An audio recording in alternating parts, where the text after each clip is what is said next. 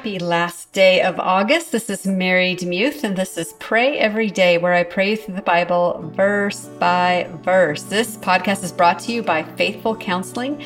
This is an online Christian counseling service where you are paired with a counselor. You go through a series of questions, and if that counselor doesn't work out for you, you can get a different one. This is one of the things that I did, and I've let you know that a couple times on this podcast. Um, this is affordable and um, a way for you to get some help. And maybe you're walking through something frustrating or difficult right now, and you just need to process it with a professional counselor. Um, they, some of them are uh, trauma informed and trauma trained, and so if you've had trauma in your life, it's another way to kind of work through that. Uh, you can get 10% off if you go to getfaithful.com/slash pray every day, and uh, that helps support the podcast. We are in Acts chapter 24. We're going to finish it up today, verses 22 through 27 in the New American Standard Version of the Bible. But Felix, having a more exact knowledge about the way, put them off, saying, When Lysias the commander comes down, I will decide your case. Then he gave orders to the centurion for him to be kept in custody, and yet have some freedom, and not to prevent any of his friends from ministering to him. But some days later, Felix arrived with Drusilla, his wife, who was a Jewess, and sent for Paul and heard him speak about faith in Christ Jesus. But as he was discussing righteousness, self control, and the judgment to come, Felix became frightened and said, Go away for the present, and when I find time, I will summon you. At the same time, too, he was hoping that money would be given to him by Paul. Therefore, he also used to send for him quite often and converse with him. But after two years had passed, Felix was succeeded by Porcius Festus, and wishing to do the Jews a favor, Felix left Paul imprisoned. Mind if I pray for you? Wow, that, that was a, that's a long period of time, Lord. Two more years imprisoned.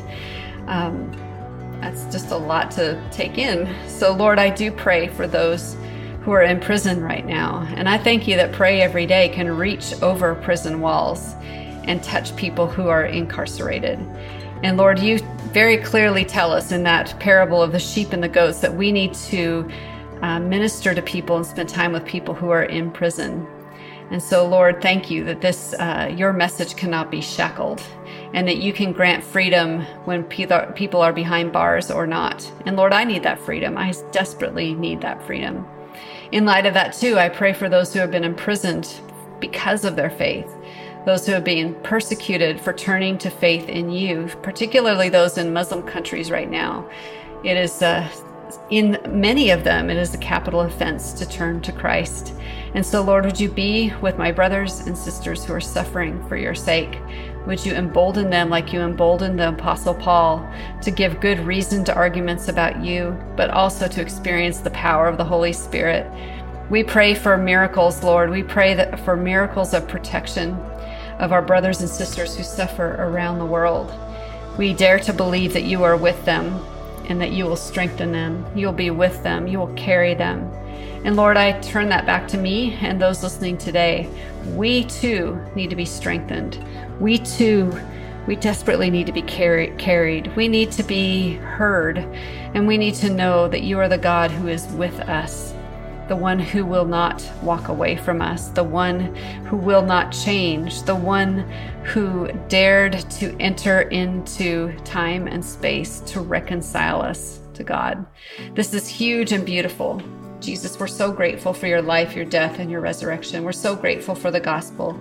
We're so grateful that Paul was willing to be imprisoned these two years to just continue to share you where wherever he was. The prison did not uh, chain the gospel. And so, Lord, whatever kind of prisons we think we're in, the gospel is unchained. So help us to live in light of that. And Lord, we just want that kind of freedom.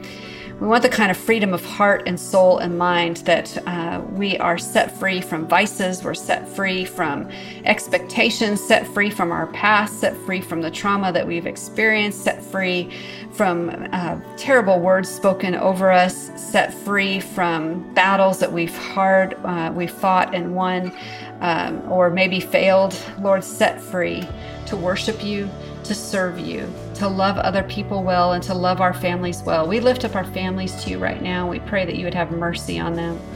Protect them from disease, protect them from the evil one, we pray.